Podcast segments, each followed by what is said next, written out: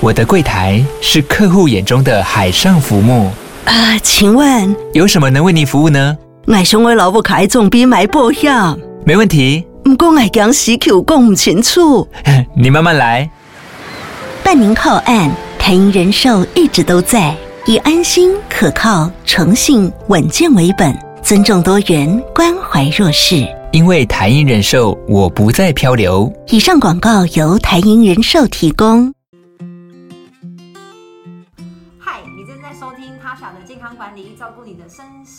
今天很特别，我邀请到中心医院儿科医师张纯祥医师呢来讨论母乳这个议题。那不知道我的听众们有多少呢是有喂过母乳的经验？其实母乳对宝宝来说啊是最天然的食物，可以帮助他们增加免疫力，也帮助呢婴儿口部的发展。有专家建议啊，母乳能够补喂六个月到两岁是最好的。不过哺喂母乳呢，对于初为初为人母的妈妈们来说啊，过程很艰辛，也有很多困惑。而且我相信绝大部分的妈妈很少先做功课，都是遇到了之后呢，才想办法来做解决。所以今天呢，就来邀请这位专业的儿科医师呢，来一次解答。我们欢迎张纯祥医师。Hello，大家好，各位听众，大家好，我是张纯祥医师。嗨，我想好奇先问一下张医师，你当初是什么样的契机，让你开始想要推广母乳？嗯，我老大现在快要九岁了嘛，那就是九年前的时候生小孩，那个时候当然也是就想说啊，母乳最好。那要那个生小孩之前就觉得说啊，有就有，没有就算了这样子，然后完全没有做任何功课。然后后来等到开始就是有宝宝之后，莫名的那个呃。母爱大爆发，就觉得说，我一定要就是给他喂母乳这样子。那其实前面其实还蛮幸运的，就是他的亲喂什么都还蛮顺的，含乳都还蛮顺。但是真正遇到问题是在四个月的时候，就是那时候有一次有一个比较严重的乳腺炎这样子，嗯，然后大概发烧了四五天吧，在吃药的状况之下，还是一直在发烧这样。然后就那时候我还跟我先生吵架，因为我就说。哎，因为他是一般外科嘛，一般外科就包含乳房外科。我就说，哎，你不是乳房外科的医师吗？这个乳腺炎你应该懂。然后他就说啊，我只懂乳癌，乳腺炎我不懂这样子。他说，那你不是儿科医师吗？我就说，儿科医师只知道母乳最好，哎，这个乳腺炎我也不知道怎么做。对，然后后来我才发现说，这就是一个三不管地带，就是说，哎，找妇产科好像也。不是很知道，然后乳房外科也不是很知道，那儿科好像也都不是很知道，嗯，所以那个时候就开始就是有呃问同事，然后有同事跟我推荐说，哎，就是现在有个泌乳顾问，呃，可以去考取国际泌乳顾问，可以去上课这样子，所以后来才去上国际泌乳的课程这样子。这个是一个单纯单纯的课程，什么人都可以去上吗？还是他一定要有医疗背景？嗯。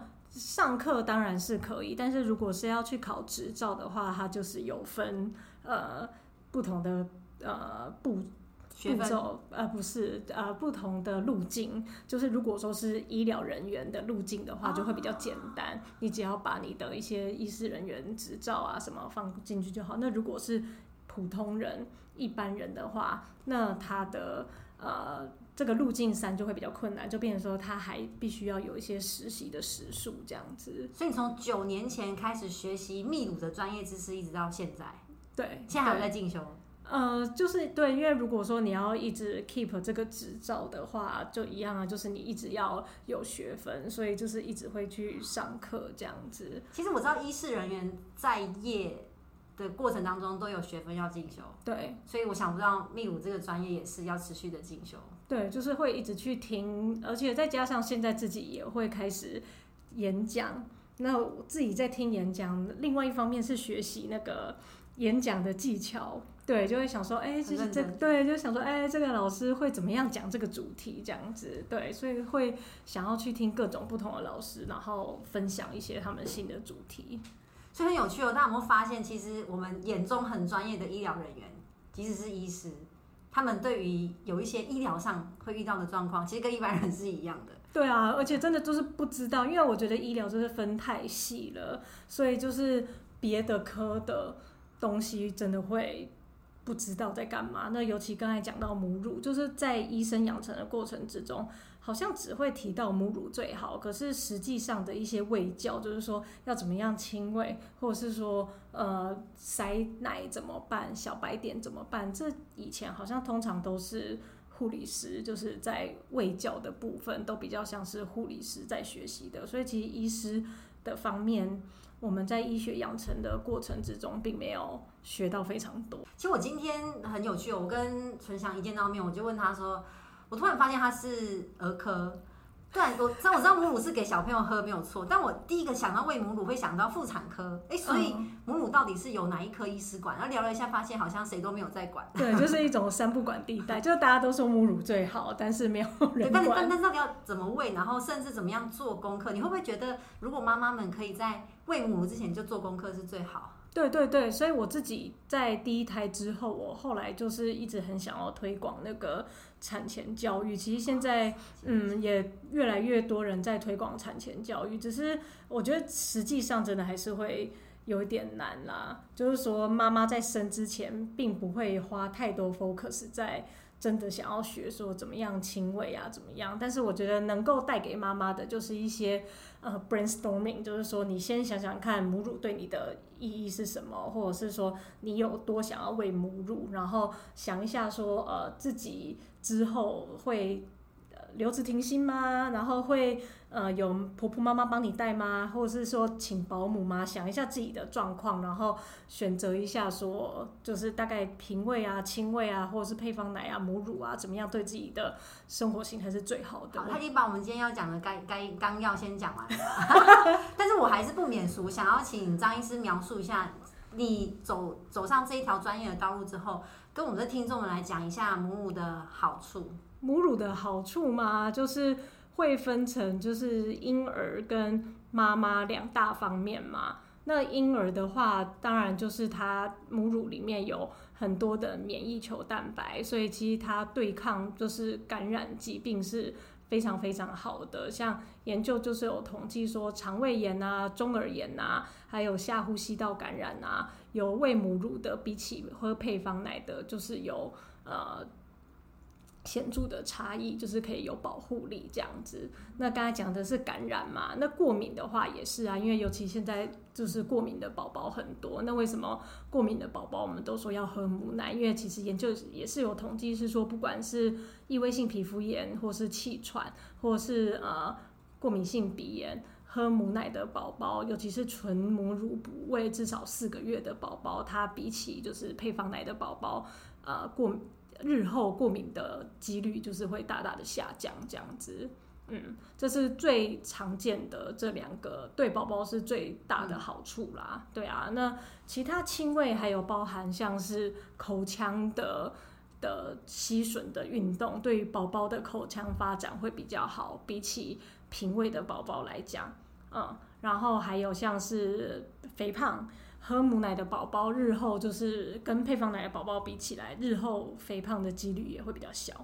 嗯，这会差很多吗？会啊，会啊，会啊。真的吗？我我以为是现在美食太多，所以大家才这么容易变胖。儿童嘛，也有啦。当然，肥胖就是有很多很多个因素，对，很多很多的因素。很好奇对妈妈的好处，因为我已经不太可能是婴儿了。但是未来有可能是妈妈，所以你有可能，你有可能，你家有妈妈的好处，妈妈的吸引妈妈想喂母乳。是啊，是啊。第一个，如果说是为了妈妈，就是体重嘛，就是体重，因为它其实每一天会多增加五百大卡的消耗量。对，所以很多哎、欸，五百大卡等于我如果跑步的话，跑个十分速要跑快一个小时，很累耶、欸。嗯，对啊，其实五百大卡是蛮多的。我那个时候就是，尤其是第二胎，我是最瘦的时候，就是我吃没有吃特别多，但是母奶还是继续在消耗。他如果有机会真的去那个挂陈强陈顺强医生的门诊，你就发现他本人现在还是很瘦。所以我刚刚听他讲这句话的时候，我有点苦笑了一下，想说是点点点，好好好。对，就是他可以那个啦，体重产后恢复也比较快，但是前提当然就是说你不能吃更多。就是很多妈妈会说，因为她喂母乳就是很饿，所以吃更多。好奇喂母乳胃口会比较好吗？妈妈会比较容易饿啊。哦，是哦。对对对，就是因为刚才说那个热量消耗的关系。那同时就是你在吸吮就是母乳的时候会有催产素的分泌，那那个子宫就会收缩啊，就会帮忙子宫收缩，这样子也是产后恢复的会比较快。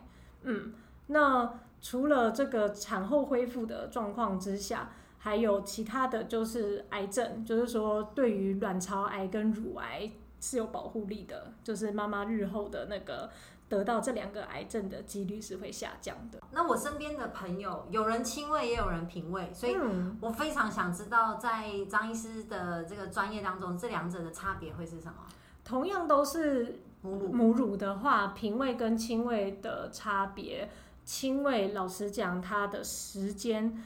会比较长，所谓的时间是，呃，他可能可以到一岁、两岁，甚至三岁，哦嗯、对。但是瓶喂就是是挤奶的妈妈，其实是蛮累的，所以大部分六到八个月其实就已经差不多了，很少有纯挤奶的妈妈会挤到一岁多以上。我不理解为什么 没有喂过母乳的人想知道为什么小孩不愿意喝。呃，你说为什么？品味对，为什么品味的时间会比较短，寿命会比较短？啊，为什么寿命会比较短？对，嗯，妈妈会累，对，因为其实他们俩之间的连接是没有，他他们并没有连接，他我是呃挤出来之后平喂给宝宝，所以之间并不有，并不会有连接。我想象中的挤母奶，如果有个机器的话，机器是不是是不是会比较轻松？呃，为什么会累呢？有一些人觉得不会累啦，我觉得蛮累的，就是因为要去接，就是你要先 setting 嘛，你要先接机器，然后再去找一个有插座的地方，然后整个、嗯、整个不方便，不方便，整个下来大概是三十分钟的时间，整个挤奶的 process 大概总共会花三十分钟的时间，对，那。就譬如说你在，尤其是职场职业妇女，就是你在呃职场做一做做一做，突然要再跑出来花三十分钟的时间挤奶，其实是会有点中断这样子。啊，真的耶，因为好像不能只用午休时间，你午休前可能就要出来一次，然后下午要再至少一到两次。对，一岁以前，现在性平法是有保障妈妈，就是一岁以前会有两次，呃，一次各三十分钟的挤奶时间是有新的。就是八小时以内，就是有有新的这样子。但我相信蛮多类型的工作是没有办法的。对，就是法律归法律，但是实际上能真正做到的没有那么多这样子。像我刚刚就想到，像公车司机，嗯，就不可能。对对，可能就不太可能。或是他就是在高铁上工作，好像也很困难。对，会比较困难。所以其实或是护理师啊。护理师或是医师，呃，还好，护理师跟医师还还可以。你在看门诊的话怎么办？呃，三十分钟停诊。对啊，就稍微停一下。那时候我是就是住院医师啦，所以住院医师还好。对，然后或者是那个时候就跟老师讲说，老师，我接下来要去挤奶。cover 我一下这样子，然后老师就会 cover 这样子。有人性化的工作环境。对啊，对啊，对啊，在长庚医院。所以 打广告。所以瓶喂跟亲喂的第一个差别是妈妈跟小孩的连接。对，亲喂亲喂的话，中间的连接是非常多的，就是你会有满满的母爱，你看着宝宝在你的怀里，你会有很很大的母爱这样子。那呃，刚刚延续到刚才为什么会嗯。持续比较久，就是因为有时候宝宝不愿意离乳啊，就是你有的更多时候常常遇到是妈妈已经想要退奶了，可是宝宝不愿意离乳，所以就又继续轻微这样子，所以就是会搞到大概一岁两岁可能都还没有离乳。但是如果说是挤奶的妈妈，那个其实是妈妈自己决定的，所以大致上我看到大概。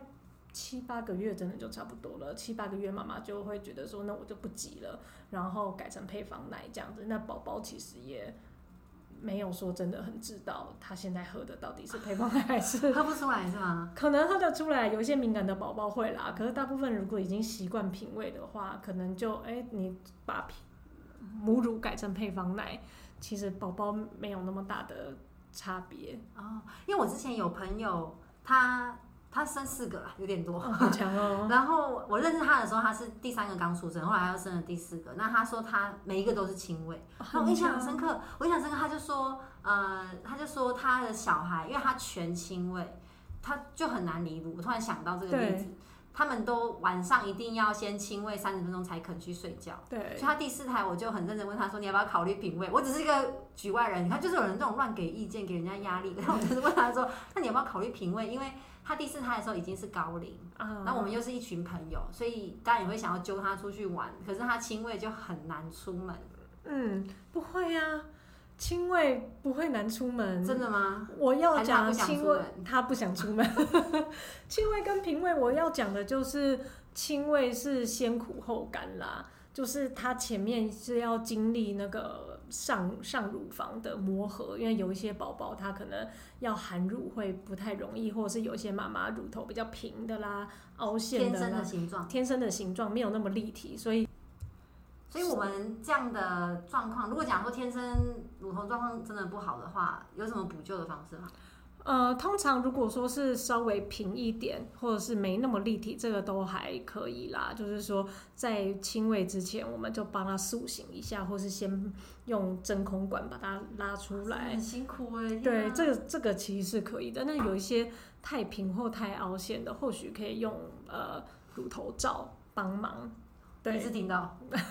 乳头罩帮忙。那我要刚才讲的就是说，所以有的时候含乳没有那么简单，上乳房没有那么简单，所以要经过前面的这一段磨合期。还有有的时候妈妈会呃比较没有安全感，因为看不到他喝多少。对对，所以就是呃只要宝宝一哭，就会觉得是不是他刚刚没有喝够，所以要先经历这个前面的这个不安全感之后。后面就非常非常的轻松，对，所谓的轻松就是不用带着瓶瓶罐罐，只要带着宝宝就可以。像我记得我老二那个时候七八个月嘛，去冲绳，我什么都没有带啊，就是只带一一条哺乳巾啊，就出国了，就一条哺乳巾就好了，就我不用带奶粉，然后什么罐子。婴儿车有带吗？婴儿车有啦，有啦有啦，就这婴儿车啦，然后。就只有哺乳巾而已，其他都不用带。这样真的很方便。对，就是很方便，所以它是先苦后甘。然后瓶喂的话，就是有一点先甘后苦啦。就是说喂宝宝当然就是很方便，然后你也可以找一些替代的人来帮你喂这样子。对。然后你也可以知道宝宝喝多少啊，我喝了一百，我喝了一百二，这样就会很有安全感。可是之后的话会比较辛苦一点，就是说瓶瓶罐罐一大堆啦，然后。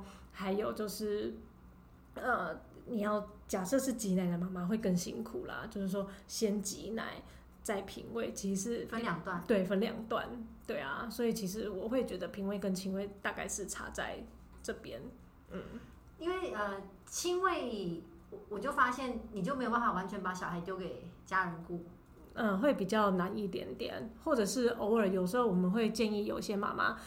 呃，偶尔还是可以稍微挤一点，就像我那时候，我也是轻微完之后，我会再挤一点点五到十 CC 出来，嗯，然后全部把它收集起来，然后可能集成一个一百或者一百五，然后偶尔我要出去就拿给。我婆婆这样子，所以还是可以出去啦。欸、所以亲喂跟瓶喂它是有可能混合的嘛？可以可以，一半一半。对，可以。可是宝宝会不会不想吸奶嘴？因为我听说有些宝宝会认那个形状、口感。对，有一些宝宝会。其实大部分的宝宝都是可以所谓的双刀流这样子，二刀流，习惯就好。对，二刀流。其实亲喂比瓶喂难啦，瓶喂简单啦，很少有人会不喜欢瓶喂的啦。对，瓶喂简单，那轻微是比较难一点，所以通常轻微的宝宝要接受瓶喂是简单的。对，跟我想象中不一样哎、欸，也是有，就是也是有，嗯、也是常常也会听到有些轻微的妈妈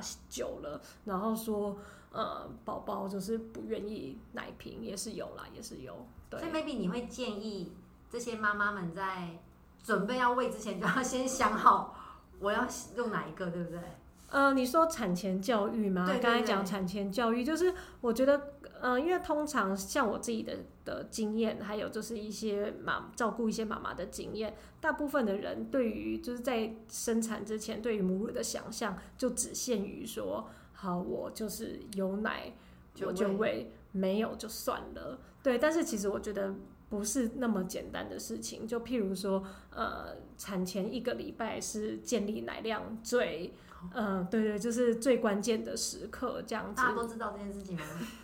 呃，我们在那个母婴亲善的医院，我们都会强调这件事情，对。但是很多妈妈会觉得是压力啦，就是因为会觉得说产后就会想要休息，然后想要休息就不想要在母婴同事或是肌肤接触。可是其实就是在一周之内，对于奶量建立是很关键的。所以这期也是在产前，我们一直想要让妈妈知道这件事情，就是说，其实如果说在产后多接触，然后多亲喂是比较容易，之后是日后来讲是比较容易上手的。对，但是就是因为现在妈妈可能啊、产前接受的教育没有那么多，然后再加上产后就是会想要休息这样子，所以就会导致在下一阶段反而喂母乳会觉得很难。对，就是等到你休息够了，想要开始喂母乳，你的母奶也想休息了。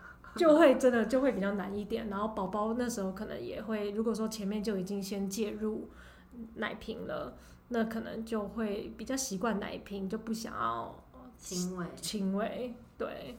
听起来真的是很多细节，所以就建议新手妈妈们真的要接受产前教育。对，产前教育，想好，对，会先想好，先准备好会比较轻松，不然到时候都只好听一些。都市传说来决定要对对对对对，没错，都市传说还有 Google，我第一胎也是很爱 Google。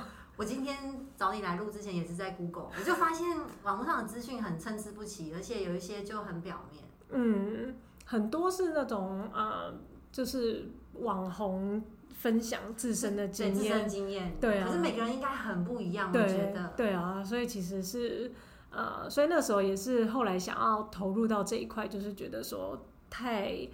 呃，当然现在越来越好啦。八九年前，就是那时候好像好像都是很乱的资讯这样子，嗯。然后我也想问，亲喂跟平喂它刺激奶量会有差吗？对妈妈来说，嗯，如果说挤奶的方式挤得好的话，其实是没差的。嗯、对，主要是说要有效的移除。对于我们的乳房来讲，就是要把。奶水有效的移除，那我们的那个大脑才会知道说接下来要再继续制造这样子。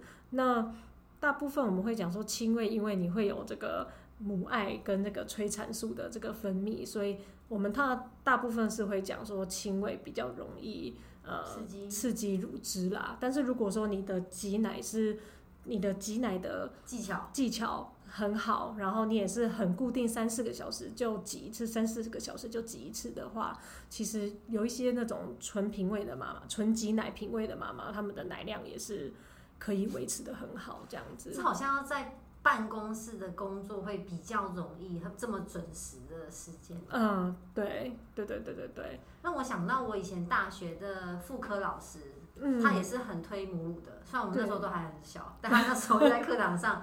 一直跟我们说母乳很重要很好，然后我印象超深刻，因为他说他两个小孩，嗯，他两个都是亲喂到三岁，啊、哦，好棒哦。对，然后那时候因为也是上课嘛，结合课本就教了我们一些，但我现在不记得了。嗯、总之就觉得印象中的亲喂是比较容易刺激奶量，是是是，确实是。那我现在身边很多生小孩的朋友，其实也都蛮有意愿喂母奶，但常常听他们共同讨论的崩溃点就是我想喂，但是我没有奶。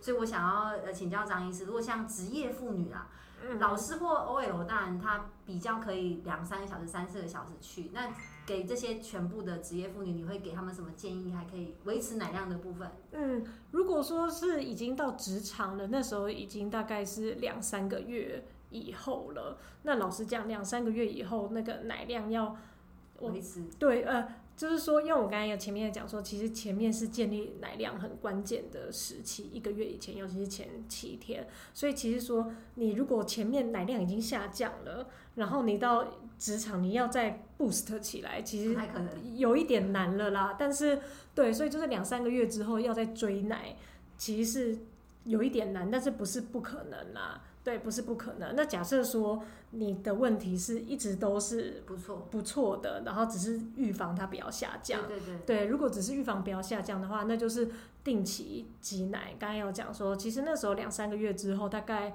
上班是就是早上挤一次，下午挤一次，大概就是四到五个小时挤一次，这样就够了。然后一次大概挤三十分钟，那确定是要有效的。挤奶的方式，这样子，包含你的喇叭罩是不是适合的大小，还有你开的那个压力是不是适合的大小，这样子，那确定是有效的挤奶，那这是最最重要的。其他的话，嗯，食补哈，就是因人而异，所以就是医学上一直做不出来。真正有效，说什么呃麦芽就是有效，然后做不出来这种东西，因为因人而异。你应该很常被问哦。我很常被问，这真的不一样。所以其实医学做不出来，医学能真正证实说能够提升奶量的方法，就是刚才讲的多挤它，多挤它，多挤它，疏通它。对，多挤它，这个真的是真正有效。其他食食疗的话，每个人不一样。很多妈妈讲珍珠奶茶。真假？是想喝吧？就开心，对，喝了珍珠奶茶的开心，奶量就多。可是你有茶，有咖啡因是没关系的吗？一点点咖啡因没有关系，这个咖啡因对我们也会有讲到说，其实妈妈都还是可以喝咖啡这样子。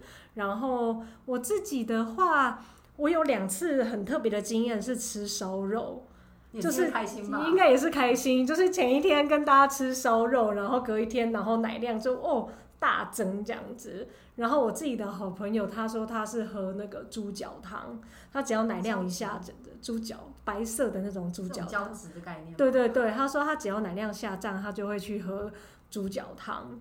对啊，所以就是每个人好多偏方哦。对，很多偏方。然后黑麦汁，黑麦汁很常。对，黑麦汁很常见。然后燕麦这个也很常见。但听起来妈妈的情绪很重要，压力会影响是吗？是啊，是啊，是啊，就是呃，其实就跟。不孕有点像哎、欸，妈妈很难没压力。对，妈妈很难没压力。你一直跟她讲说你要放松，奶才会出来。因为刚一直讲说催产素很重要嘛，那催产素其实就是一个快乐激素、放松激素。你要先放松，先快乐，那个催产素才会出来。对，可是你很有压力的状况之下，这个就很难出来。所以我们会希望尽量妈妈要放松的那个奶量才会比较好，这样子。对啊，但是。一直叫妈妈不要有压力很难啦，所以就是泌乳顾问才很重要。泌乳顾问就是希望说可以照顾你的身心灵，跟他小孩一样照顾你的身心灵，不是只一直告诉你说母乳很重要。就是我们希望说，哎、欸，可以真正了解说妈妈想要的是什么这样子。嗯，那我们这一集的尾声呢，就是要来问一下张医师说，如果这些准妈妈们，或是她 maybe 已经生了一胎，可是她希望第二胎在喂母乳上面可以有。更好的准备，他们可以去哪里获得这一些资讯呢？哦，获得资讯啊，是要去挂你的门诊吗？嗯、呃，其实其实现在网络上可以搜寻像那个有国际泌乳呃证照的医师或是一些护理师，也都有部落格或是粉丝团这样子。对啊，我觉得可以看这些人的的粉丝团或是文章，我觉得会比较好。OK，张医师也是非常专业的泌乳顾问，所以大家当然也可以参考他的粉丝页喽。那我们这一集就到这边，下一集见喽，拜拜。